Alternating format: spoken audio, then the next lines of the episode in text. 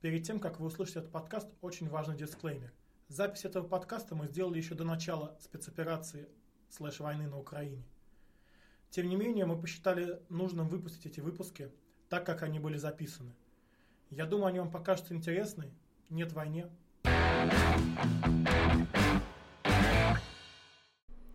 В этом сезоне подкаста «Шальный в ЖКХ» я говорю с экспертами, каким должно быть ЖКХ. Мы записываем наш подкаст в студии 1984.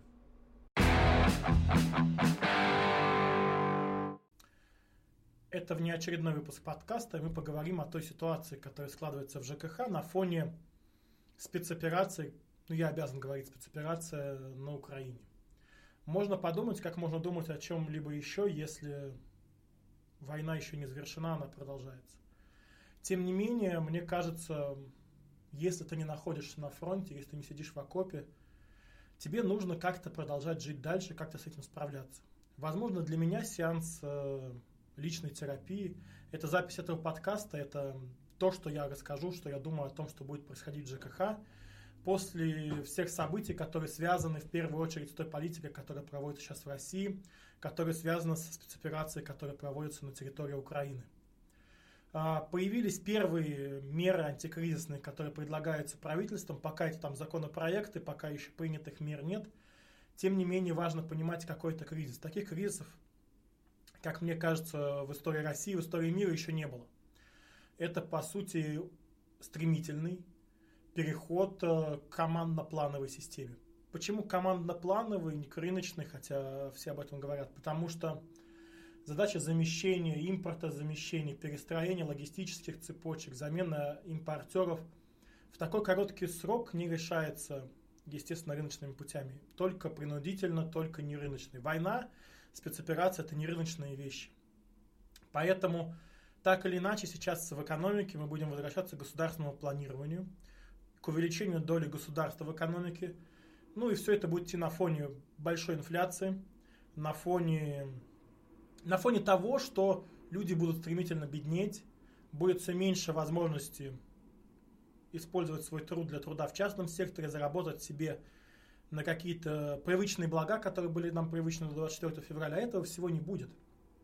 ЖКХ, тем не менее, останется, потому что все мы живем на квартирных домах, и они не разрушатся, не исчезнут, они будут жить.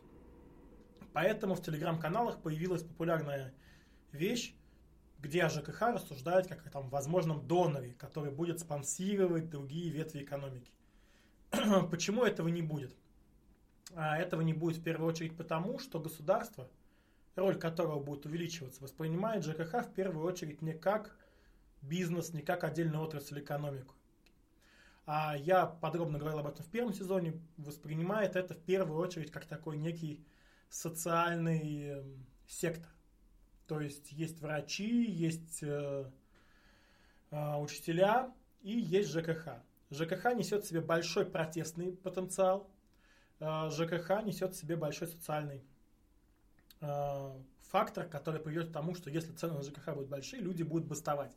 Бастовать, протестовать. А сейчас власть крайне не хочет того, чтобы это происходило, как мы понимаем. Поэтому донором ЖКХ точно не станет, потому что ЖКХ будет жить в условиях нерыночных тарифов, которые были до этого нерыночные. Понятно, что там скрытое субсидирование. Начнем с платы за содержание ремонт жилья. Сейчас власть предпримет все действия для того, чтобы муниципальные тарифы, скорее всего, не индексировались. Казалось бы, когда курс обвалился вот на сегодня, 12 а, марта, когда мы записываем подкаст, курс обвалился практически в два раза рубля. Ну, зависит от того, какой период брать. Как можно в этих условиях говорить о том, что тарифы на ЖКХ не будут расти? Ну, это можно говорить, если только ты являешься политиком-популистом, который не считает деньги. А, что это будет означать на практике? На практике это будет означать э, то, что управляющей компании придется субсидировать. Управляющей компании придется либо субсидировать, либо будет введено негласное правило а, ты не выполняешь свои обязательства по тарифу, мы тебя особо не контролируем, отменяем плановые, внеплановые проверки. ЖКХ смотрит вот сквозь пальцы а, на все эти вопросы. Поэтому, конечно, это возможный вариант. А, это будет сопровождаться, скорее всего, ускоренным введением гарантирующих управляющих компаний, которые будут появляться на основе муниципалитетов, либо прям сразу субъекта Российской Федерации, и заменять те частные управляющие компании, которые на этом рынке еще работают.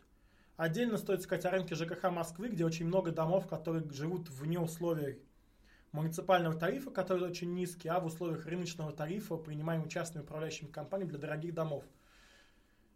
Не очень пока понимаю, как они будут выживать в новой системе. Не вижу места им в новой реальности, к сожалению. Потому что в условиях, когда доходы населения будут схлопываться, а всячески будет мешаться рост тарифов со стороны государства.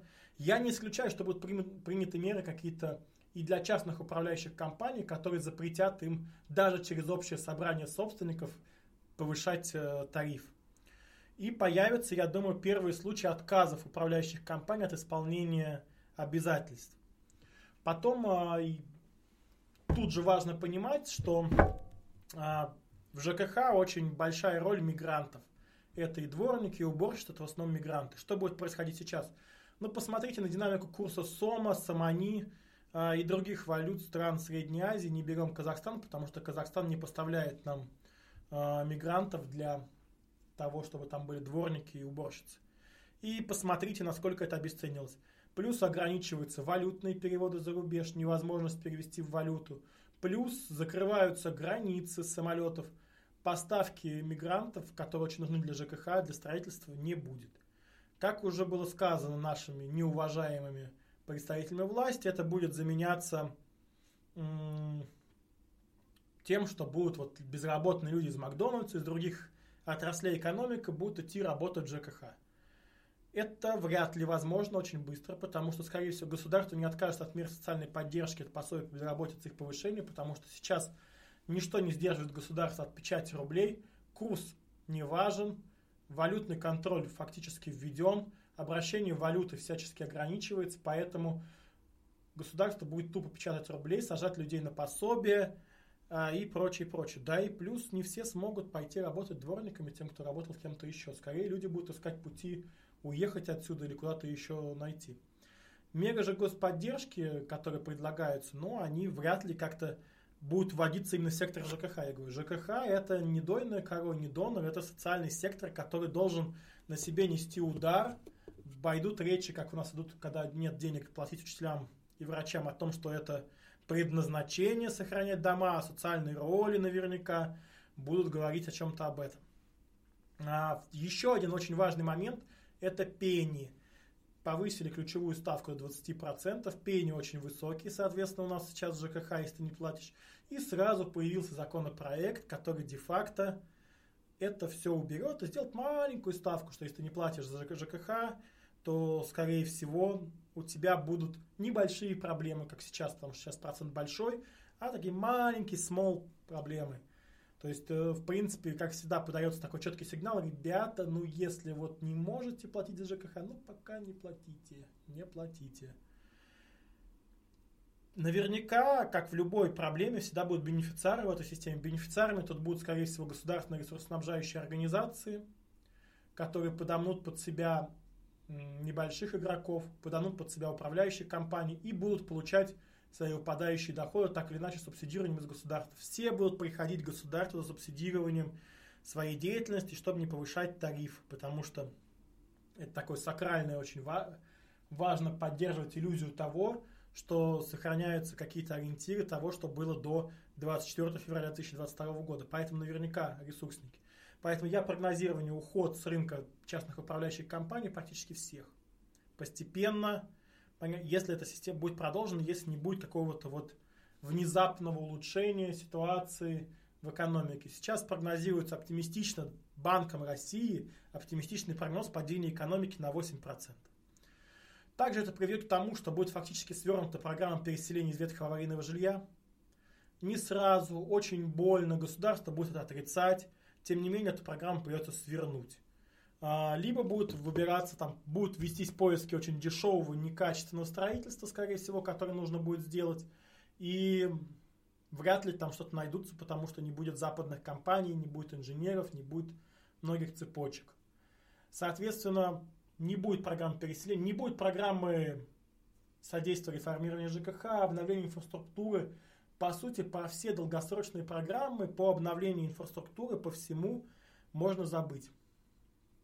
Мы сейчас еще как бы вот находимся в той кабинке лифта, которая сорвалась и летит, и там все думают, что же делать, что же делать. Ну вот сейчас нужно, видимо, подождать приземления, потом посмотреть, осмотреть, какие будут травмы а, у отрасли, и после этого думать, что делать дальше.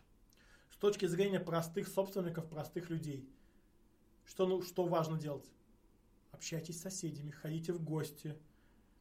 Не обязательно говорить о, о ситуации в Украине, не обязательно обсуждать этот вопрос, но важно поддерживать горизонтальные связи. В кризисные моменты, в проблемы с обслуживанием домов, дефолта обязательств, в том числе дефолта обязательств по ЖКХ, то, что может спасти вас, то, что может спасти ваши дома, это добрососедские отношения.